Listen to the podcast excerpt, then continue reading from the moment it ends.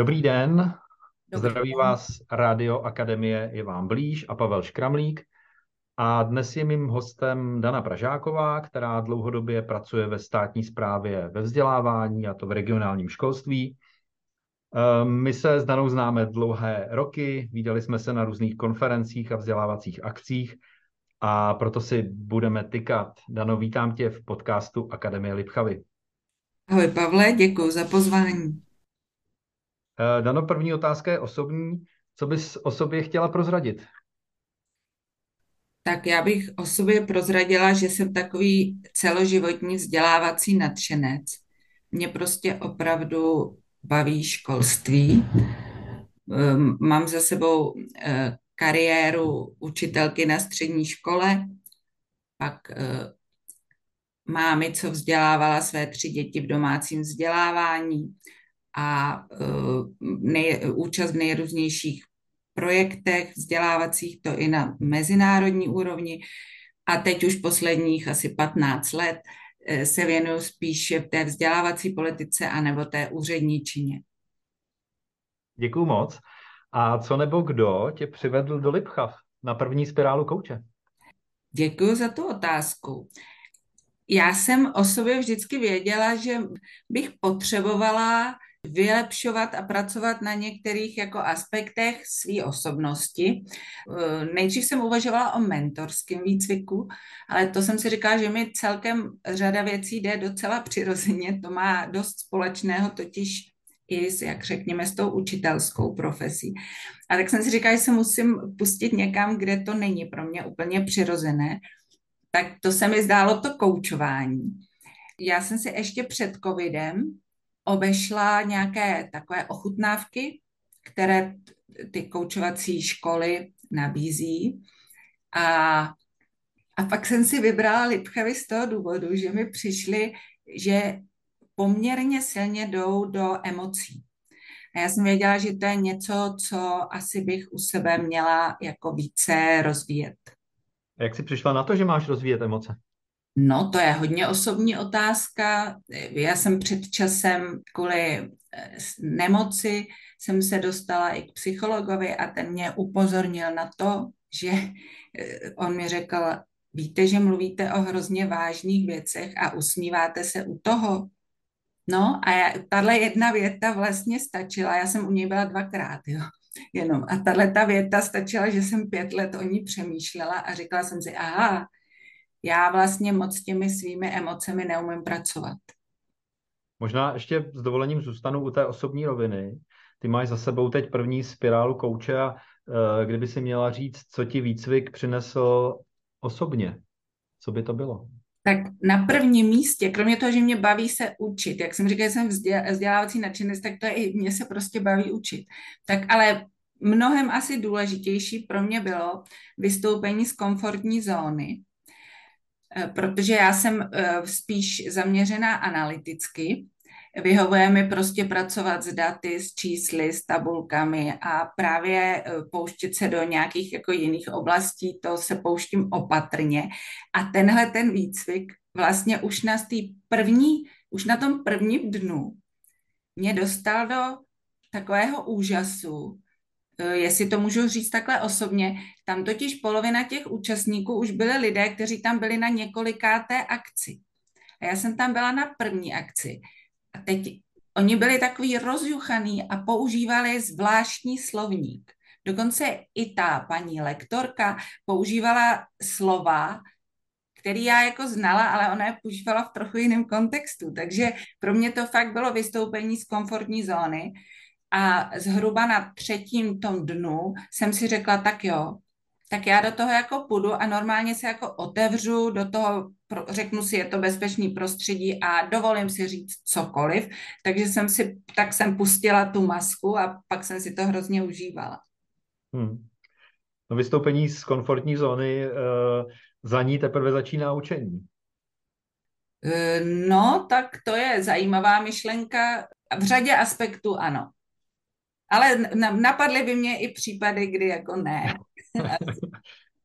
Určitě bychom o tom mohli mluvit dlouho, ale já teď zase to vztáhnu k první spirále. Co ti výcvik přinesl pro tvoji profesi? možná se vrátím k tomu slovníku. Eh, já jsem si vlastně rozšířila nějaký eh, svůj slovník, jak mluvit, jak o věcech mluvit. Eh, já vedu takové menší oddělení, to znamená, mám nějaké podřízené, s kterými člověk musí pracovat, kromě toho musí se svými nadřízenými a potom taky se svými jako kolegy na, řekněme, na té stejné horizontální úrovni.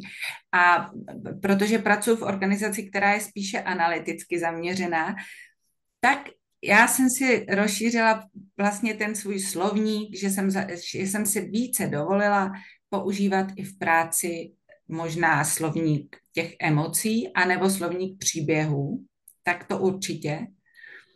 A tím jsem se pro některé lidi asi stala srozumitelnější. Na druhou stranu je potřeba podotknout, že pro některé jsem se stala trochu možná divná nebo méně srozumitelná, to abych byla, abych jako to řekla na obě strany. A další věc, eh, určitě jsem mnohem víc pracovala, se naučila pracovat s otevřenými otázkami. Já jsem to samozřejmě věděla, jako to, to už řadu školení člověk absolvoval za svoji kariéru, ale tady s tím, že to je opravdu výcvik, takže je tam spoustu času věnováno tomu cvičení, včetně, a my jsme takový byli, jako řekla bych, šprti, taková, poctivý, taková poctivá parta, takže my jsme se opravdu scházeli i mimo ty kurzové dny a furt jsme něco trénovali. Takže ty otevřené otázky mnohem více člověku dostali pod kůži.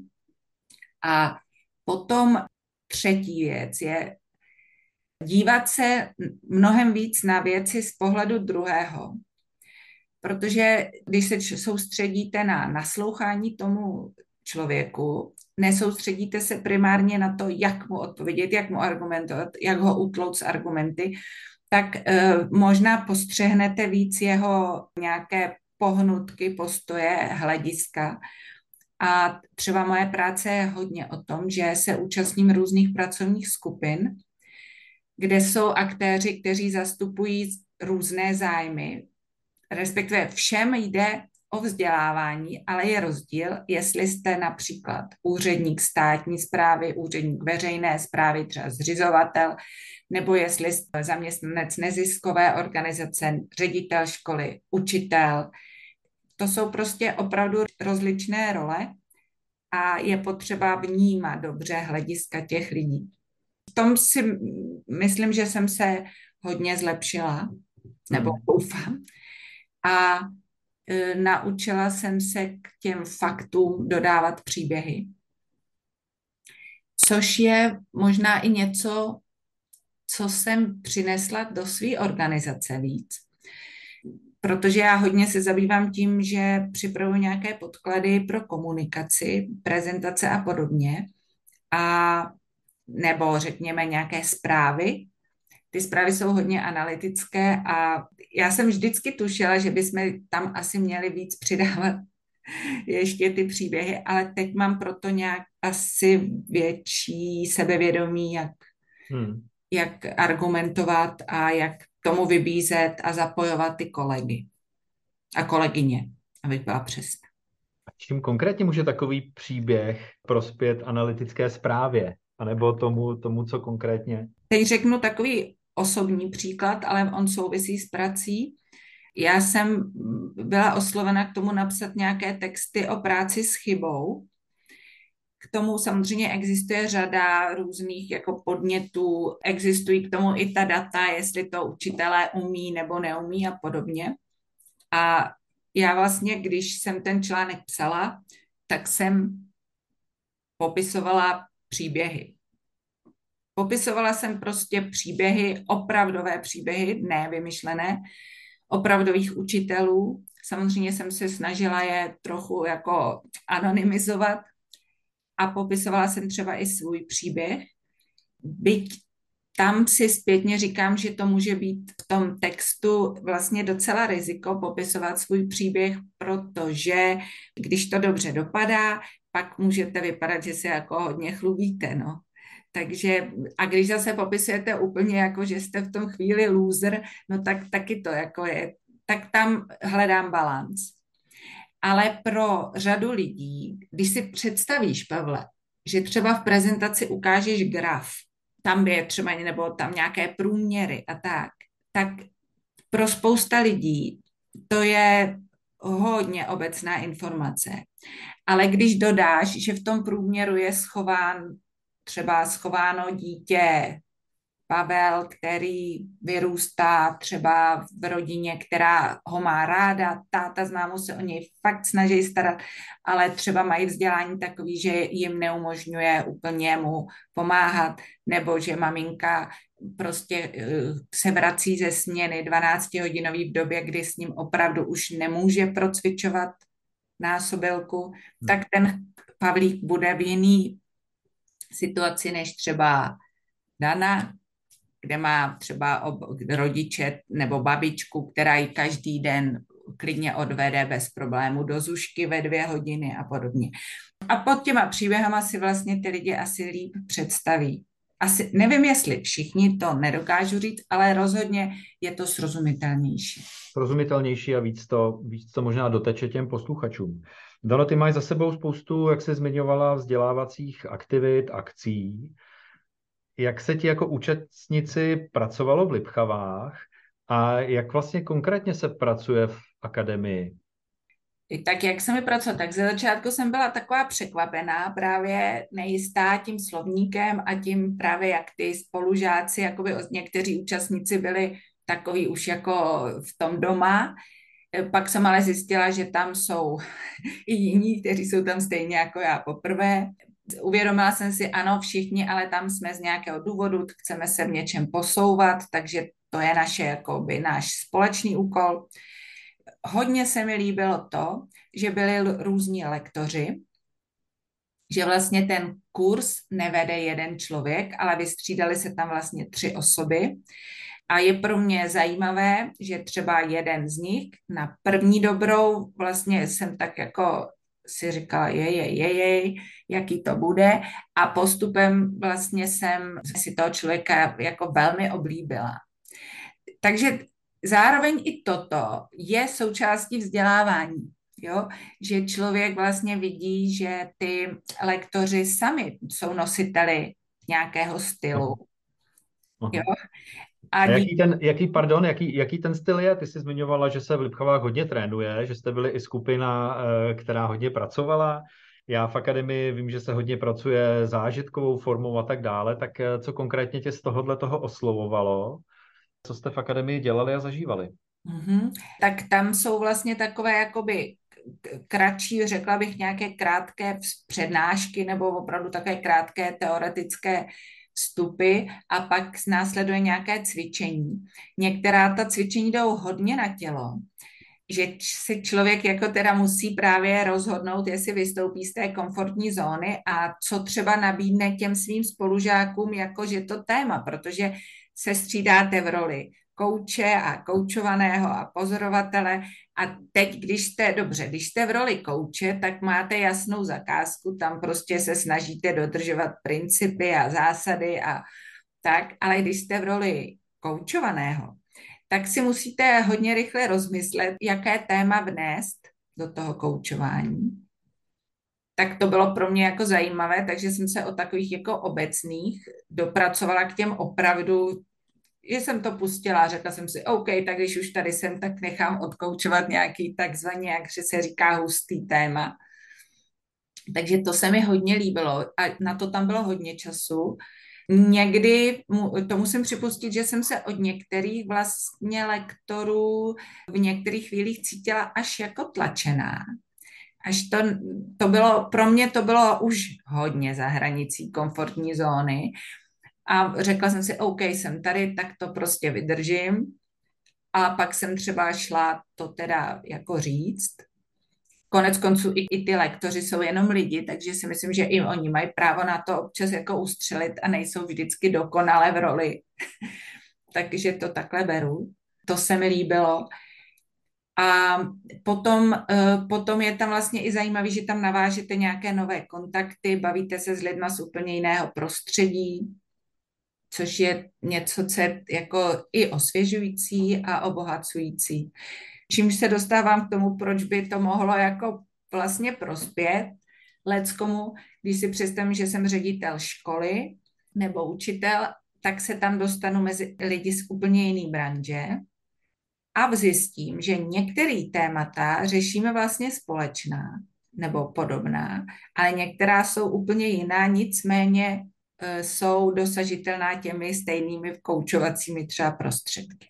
A to vystoupit z těch bublin, z těch našich bublin, to myslím, že je pro každého užitečné. Děkuju. Teď e, jsme hezky přemostili zpátky ke koučování. Tak e, jaké vnímáš přínosy koučování vůbec obecně ve vzdělávání, ve školách, anebo třeba mm, ve vedoucích rolích? Mm-hmm.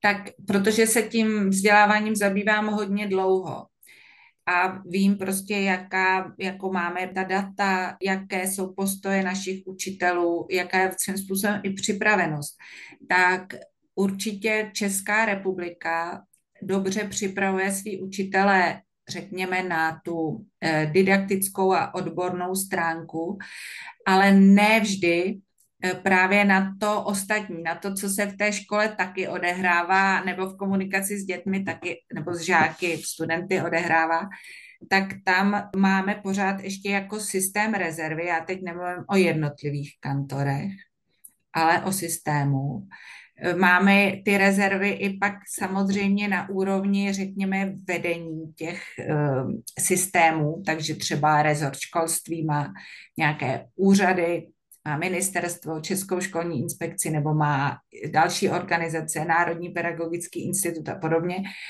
A tam všude vlastně možná někdy na, komplikuje práci to, že nám chybí ty soft skills, nebo chybí nebo bych, eh, asi by nám prospělo, kdyby jsme je všichni zlepšovali.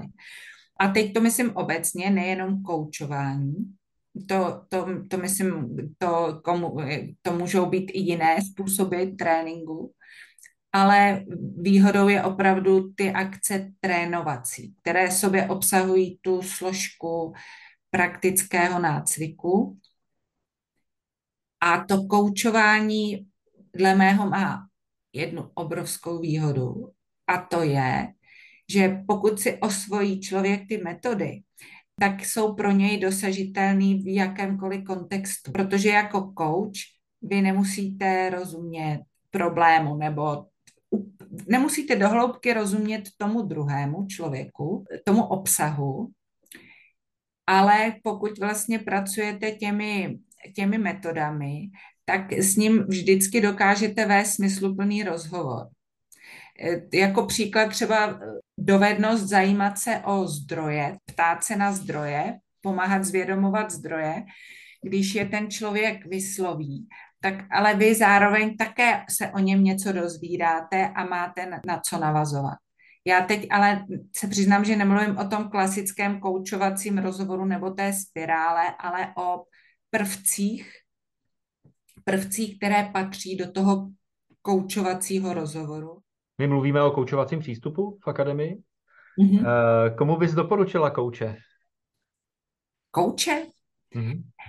No, komukoliv, kdo má pocit, že se na něčem zaseknul a zároveň si věří na to, že, že může využít ten koučovací přístup, protože samozřejmě i ve svém okolí já mám lidi, kde kde bych jako zvažovala, jestli vlastně takhle. Mně přijde, že na začátek, že ten kouč je možno ho minimálně zkusit, ale že je možné, že pro někoho se ukáže, že kouč není tak vhodný a že by bylo eh, vhodnější nejdřív ho ošetřit třeba nějakou psychoterapii, což ale je úplně jiná disciplína. U toho koučování opravdu je výhodou, že relativně rychle člověk ten přístup je schopen implementovat, byť třeba není tím dokonalým super koučem, ale pokud dodržuje ty principy a ty přístupy, tak v podstatě neuškodí. Což kdybych si hrála na laického terapeuta, tak myslím, že uškodit mohu. Takže hmm. komukoliv, komukoliv, kdo by, kdo by měl něco, s čím by chtěl jakoby pohnout. Já doufám, že se koučové budou dostávat do systému, že se budou dostávat k ředitelům škol, k učitelům, k úředníkům a že koučovací přístup bude víc prorůstat do škol, protože moje osobní zkušenost, ta transformační zkušenost je, že koučovací přístup mění mě v roli, ale zároveň může měnit to okolí a může se to dotýkat nejenom učitelů, ale vlastně všech dětí ve škole a v systému. Co by si, Dano, chtěla říct na závěr toho našeho příběhu? Co bych chtěla říct na závěr?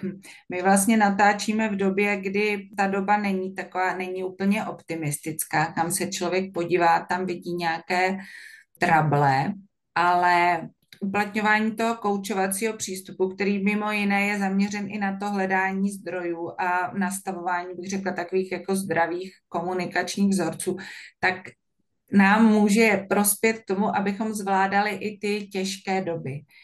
Protože mm, myslím si, že tyhle ty principy jsou univerzálně využitelné v jakékoliv době, v jakémkoliv kontextu, takže to bych asi chtěla říct na závěr. Tak ať se to stane. Kdybych měl kouzelnou hulku, tak teď mávnu. A byl bych moc rád, kdyby to, co jsme teď řekli na závěr našeho příběhu, se postupně v systému vzdělávání České republice stávalo realitou. Já moc děkuji Daně Pražákové za dnešní povídání, bylo mi ctí. Děkuji, že jste poslouchali podcast Akademie je vám blíž. Mějte se hezky, Dano, děkuji za rozhovor. Děkuji a nashledanou.